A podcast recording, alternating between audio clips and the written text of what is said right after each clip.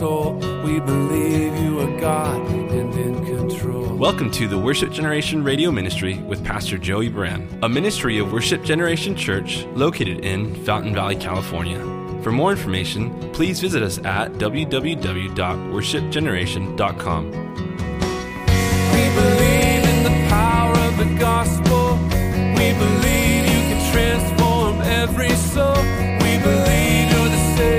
Now let's join Pastor Joey as we study through the Bible. Let the nations be glad. All his saints rejoice. And let the people sing praises. and lift their voice. We read this in verse 1. Now Jacob heard the words of Laban's sons, saying, Jacob has taken away all that was our father's, and from what was our father's, he has acquired all this wealth. And Jacob saw the countenance of Laban, and indeed it was not favorable toward him as it had been before. Then the Lord said to Jacob, Return to the land of your fathers and to your family, and I will be with you. So Jacob sent and called Rachel and Leah to the field to his flock, and he said to them, I see that your father's countenance, that it is not favorable toward me as before, but the God of my father has been with me. And you know that with all my might I've served your father. Yet your father has deceived me and changed my wages ten times. But God did not allow him to hurt me. If he said thus, the speckled shall be your wages, then all the flock bore speckled. And if he said thus, the streaked shall be your wages, then all the flocks bore streaked. So God has taken away the livestock of your father and given them to me. And it happened at the time when the flocks conceived that I lifted my eyes and saw in a dream, and behold, the rams which leapt upon the flocks were streaked, speckled, and gray spotted. And then the angel of God spoke to me in a dream, saying, Jacob. And I said, Here I am. And he said, Lift up your eyes now and see, all the rams which leap on the flocks are streaked, speckled, and gray spotted. For I have seen all that Laban is doing to you. I am the God of Bethel where you anointed the pillar and where you made a vow to me. Now arise, get out of this land, and return to the land of your family. Then Rachel and Leah answered and said to him, Is there still any portion or inheritance for us in our father's house? Are we not considered strangers by him? For he has sold us and completely consumed our money. For all these riches which God has taken from our father are really ours and our children's. Now then, whatever God has said to you, do it. Then Jacob rose and set his sons and his wives on camels, and he carried away all his livestock, all of his possessions which he had gained, his acquired livestock which he had gained in Padan Aram, to go to his father Isaac in the land of Canaan, modern Israel. Now Laban had gone to shear his sheep, and Rachel had stolen the household idols that were her father's. And Jacob stole away, unknown to Laban the Syrian, and that he did not tell him that he intended to leave. So he fled with all that he had. He arose and crossed the river and headed toward the mountains of Gilead. Now, the rest of this chapter, we'll see on Tuesday, Laban pursues him. God appears to Laban in a dream and he says, Don't speak good or evil to my servant Jacob. Don't you touch him. Laban catches him on the top of the mountain, accuses him of stuff. Jacob calls him out for ripping him off, and they come to sort of a copacetic agreement. Laban says, You took our household idols. They look for the household idols. Rachel hid them. She said, The manner of women is upon me. And so she sat over the saddle, the item where the idols were, and they never found them. And she Jacob actually said, If you find the idols, you can take the life whoever has them, not knowing that Rachel had taken them. But Laban did not find them, and Rachel did, in fact, have them. They made a covenant, they broke bread, they built a pillar, and they said, The Lord watch between you and me. I'll be on this side, you'll be on that side. If you do my kids wrong, I'm coming for you. You know, kind of stuff that, like, it's life, it's people, it's a human experience, and that's the way it went down. So Jacob is headed for a divine appointment with the Lord and then with his brother Esau. So first he has to deal with Laban, then he has the Lord come. He wrestles with the Lord, and then he's got to face Esau, who was threatening his life 20 years prior. That's where we're out in the story. But this is leaving after 20 years, Padan Aram, and leaving with his wives, his children, and all these possessions that God blessed him with household servants, the company, the assets.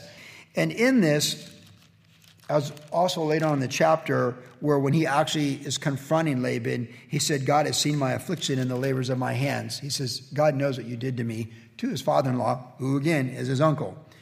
But the verse that really jumps out to me tonight is here in verse 12, where it says, when he had this vision of the dream, when the, the flocks were reproducing of all types of manner that was represented God's blessing upon him, Jacob, who was the son of promise in the line Abraham, Isaac, Jacob.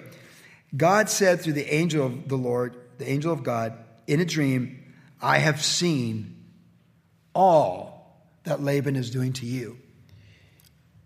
Now, you might say, we could read something where it says, God says, I have seen, and that's pretty sufficient right there. I have seen. And of course, God does see. We know He's all knowing, He's all powerful, He's all present.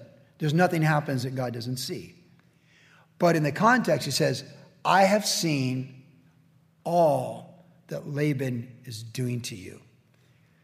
So we can say of this that God is saying, I have seen the injustices or the unfairness or the ill treatment, the deception that your father in law, your boss, has done to you. The context tells us God came to him in a dream through an angel and said, On behalf of the Lord from the throne above, I have seen all the unfairness and the injustices that have happened to you with Laban, which basically is his whole life. Because when you think about Jacob, you think, man, the guy had four wives and all these kids, and it was just so much drama his entire life. But don't forget, Rachel is who he loved. Rachel, he said, I'll work seven years. And it seemed like nothing to him because he was in love with Rachel. That was his plan. Life brought about these other circumstances where he was deceived and tricked by his father in law and defrauded by his father in law. And again, later on, the term used in the text is deceived, that God had seen that Laban had deceived Jacob. Now, of course, the irony of it is that Jacob himself deceived his father Isaac before he fled from the promised land to Padan Aram. And we never get away with anything. And as we sow, we reap. And of course, there is an irony there because he deceived his father for the blessings. And then we see him being deceived by his father in law. And yet, just because he deceived his father and he's reaping what he did by being deceived by his father in law. It doesn't get Laban off the hook because God knows and God redistributed the wealth of Laban to Jacob, who's under the promises. Laban is not. And that's an important distinction. So you have multiple elements working here. You have God teaching Jacob things through the injustices, in a sense, reaping from his actions. And through his reaping, God teaching him things and refining him and molding him and shaping him, causing things to work together for good, if you will, in his life. But it doesn't excuse Laban.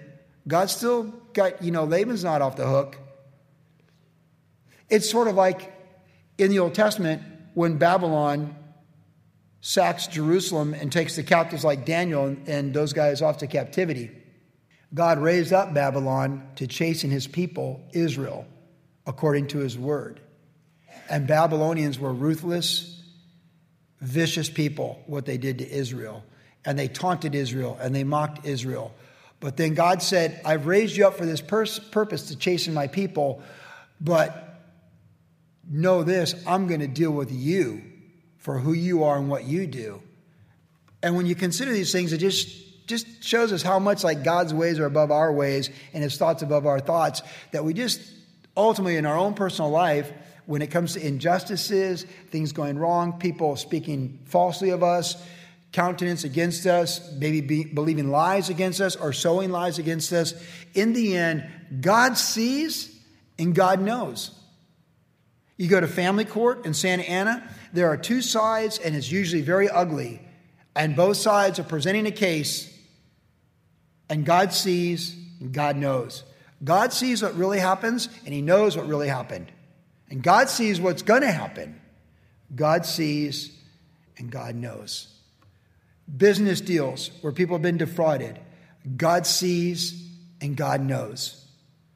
I learned this week of a woman, an elderly woman, who was defrauded of a quarter million dollars by one of those scams where you've won something and you give us your account and you'll get it and just being a little fuzzy, and she did it, and they got a quarter million dollars of her money, and she could not get it back.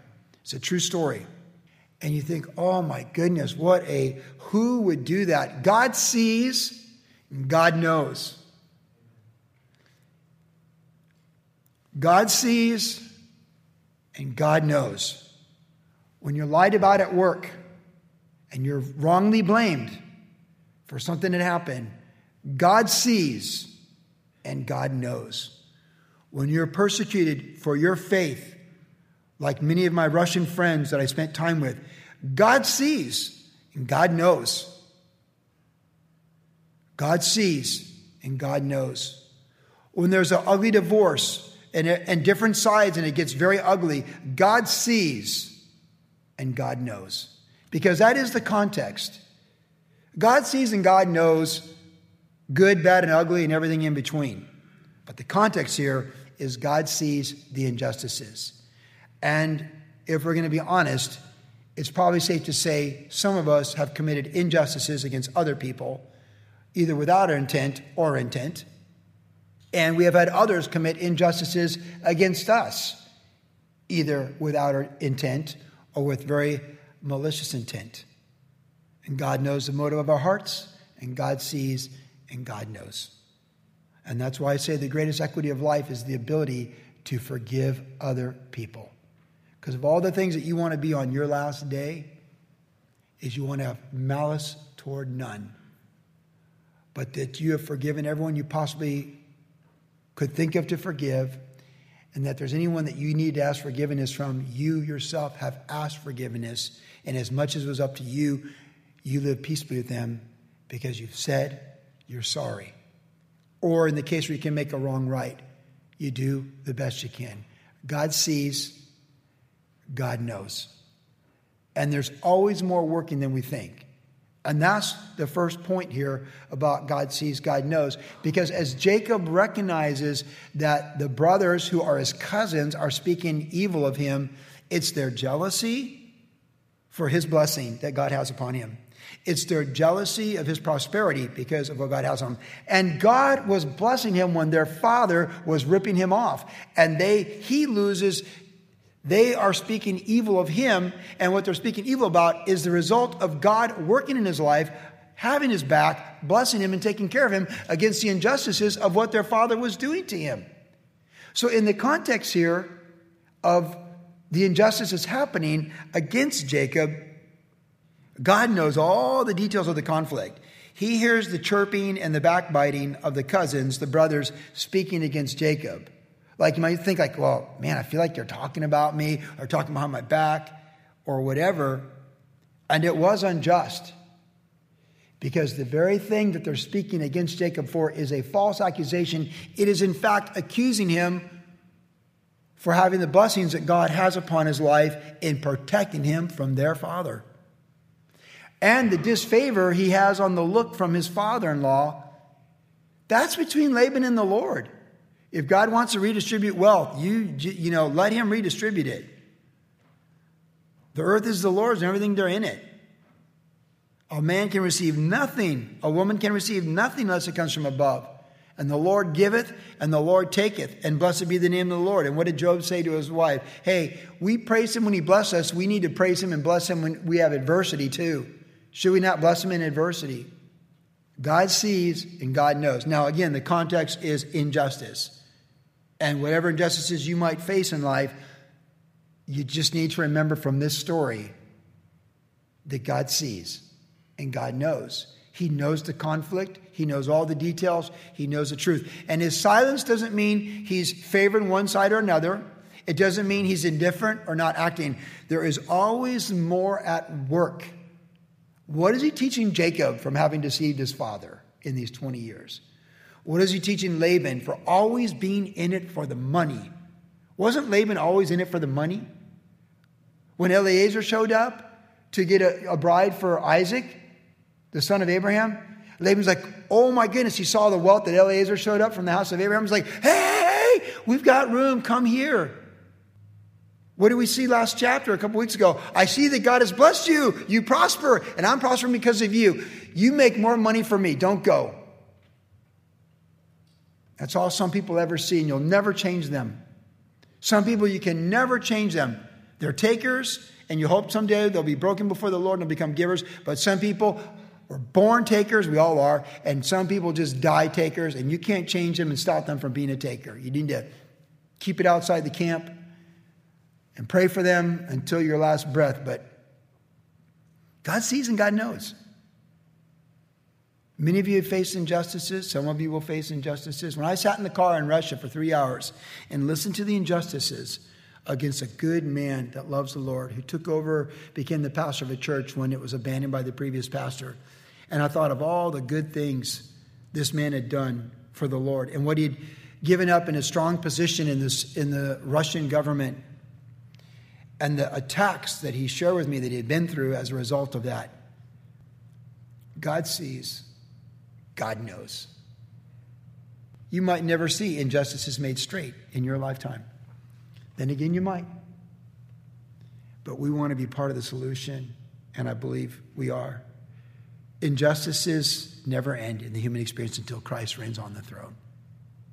We don't ever want to be the one perpetrating the evil eye, the false statements, the, the disfavored look. We don't want to be those people. We want to let it go and be at peace with God and humanity. And where it's not good, we got to make those offerings to the Lord and know that God sees and God knows the conflict, the details, the chime that cannot be unraveled, that is the human drama. It's like chimes. If you ever get a chime you can't untangle, we had one. We all tried. We could never untangle it. I really wanted to as a, as a favorite chime from Cambria. We just, everyone, and once Jacob couldn't do it, I knew it couldn't be done because he's got a mind that works a certain way that he could if it could be done. And there's things in life that like it's like a chime you can't untangle. And you say, I I'll never know till that side of eternity. God sees, God knows, you give it to the Lord. Sees and knows. Don't ever think that he doesn't see and know what's going on. He does. But the second thing we see is he speaks too, because God spoke to Jacob. You got to appreciate that. I mean, God spoke. And in the context of verse 3, he spoke without Jacob seeking him. Look what it says there in verse 3. Then the Lord said to Jacob, it doesn't say, Jacob cried to the Lord, oh, these injustices, how unfair these people are. I'm, I'm putting in the prayer request, which would have been perfectly fine and even quite wise and practical to do. He, he didn't draw near to the Lord that we know of. We just know that all this is happening. He's just like, oh my goodness, like this is an overwhelming situation. And then the Lord speaks to Jacob. And this is not in a dream here with an angel. This is like, hey, skip the dream and the angel. I'm talking directly to you. I'm going to give you really simple instruction. Return to the land of your fathers. That's the promised land that God promised to the descendants, and to your family, extended family, Isaac, and I will be with you. It's one sentence. At this low point of injustice, what do I do? I feel trapped here. My father in law controls everything. He has greater strength than me. He can kill me. He can stop me. He could kill me, keep all my kids, my wives, all this stuff.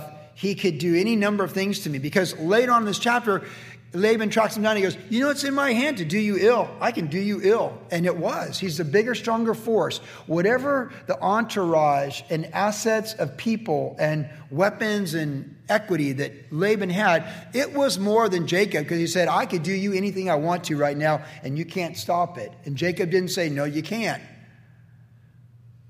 But God did say to Laban, Hey, speak neither good nor evil. Don't touch this man.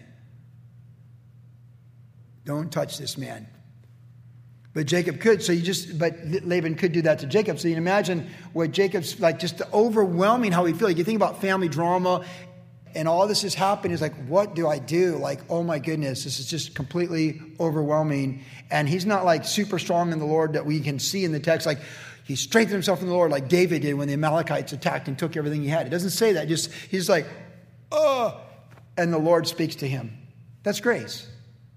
And that's a good reminder to all of us. It's not because we're really good people that God's going to solve our problems for us. It's because He's a great Savior and a loving God that He sees our problems and He wants to use them for good in our lives. That's what we can see here. God speaks. Now, we are told in the New Testament if we lack wisdom to draw near to the Lord and He'll draw near to us. We're actually promised in situations like this where we lack wisdom, like, oh my goodness, what do we do? Do we let this go? Would we sue these people? I, I would never want to sue these people. This is, but they're taking everything. And you just don't know sometimes. Like, you just, when there's injustice, sometimes we need to stand up and sometimes we need to walk away.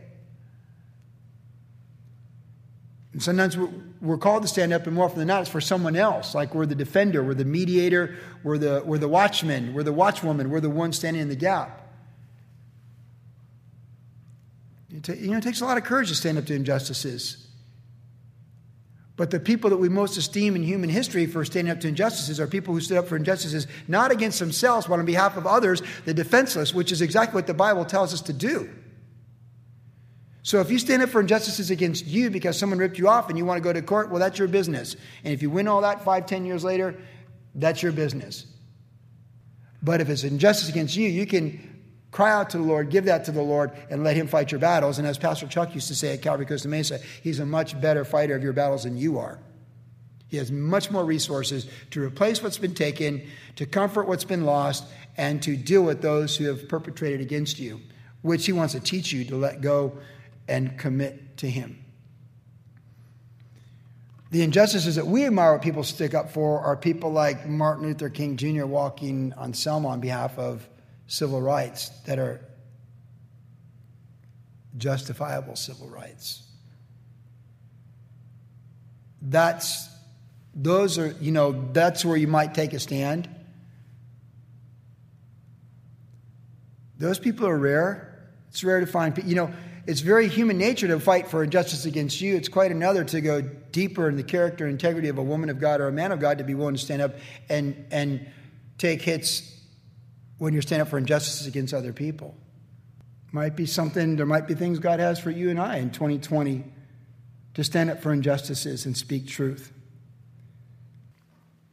We need to cry out to the Lord, and He will speak, and He will guide us, and He'll show us what to do. You might be in a certain situation within your family. You might be in a certain situation within your job. You might be in a certain situation within your ethnicity and the country you live in, or just the country you live in, or the place God's put you in a bot in the church, in a church, or anything in society. You just don't know if your entire life is moving towards something where you stand up for the rights of others against injustices as the Lord leads you and guides you. You might just be like Esther for such a time as this. And it surely wasn't injustice to execute and try to eradicate the Jewish people from the planet. And what did she say? If I live, I live. If I die, I die. But I'm standing up for my people. And I'm going to do the one thing I can do. Injustices are a very interesting thing. But it's good to know that God spoke in this injustice. And again, he knows and he saw it all. He saw everything Jacob kind of knew but didn't completely understand. God knew, God saw, and then God spoke. God spoke. This is part of the topic tonight.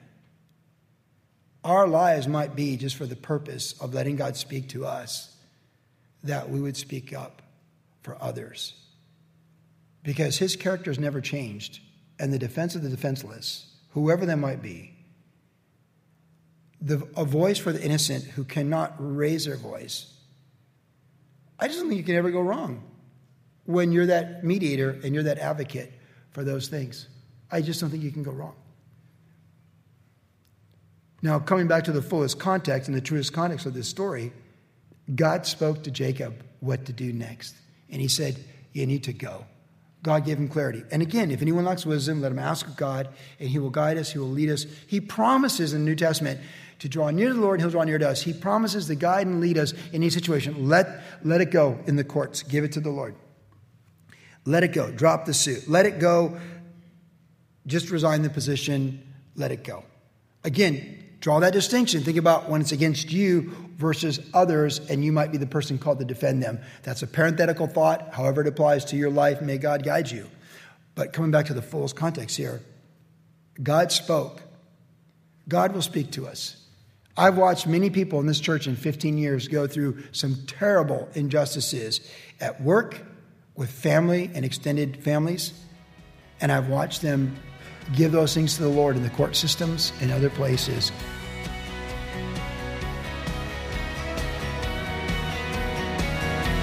You've been listening to the Worship Generation Radio Ministry with Pastor Joey Buran. If you would like more information about the ministry of Worship Generation, visit us online at www.worshipgeneration.com, where you can listen to the podcast of today's entire message. Worship Generation is located at 10350 Ellis Avenue in Fountain Valley, California. Our service times are Saturday evenings at 6 p.m. and Tuesdays at 7 p.m. And also follow Pastor Joey on Instagram under the tag name at Joey Buran. Thanks for listening and God bless. Not ashamed of the gospel. Not ashamed, not ashamed of the one I love. Not ashamed, not ashamed.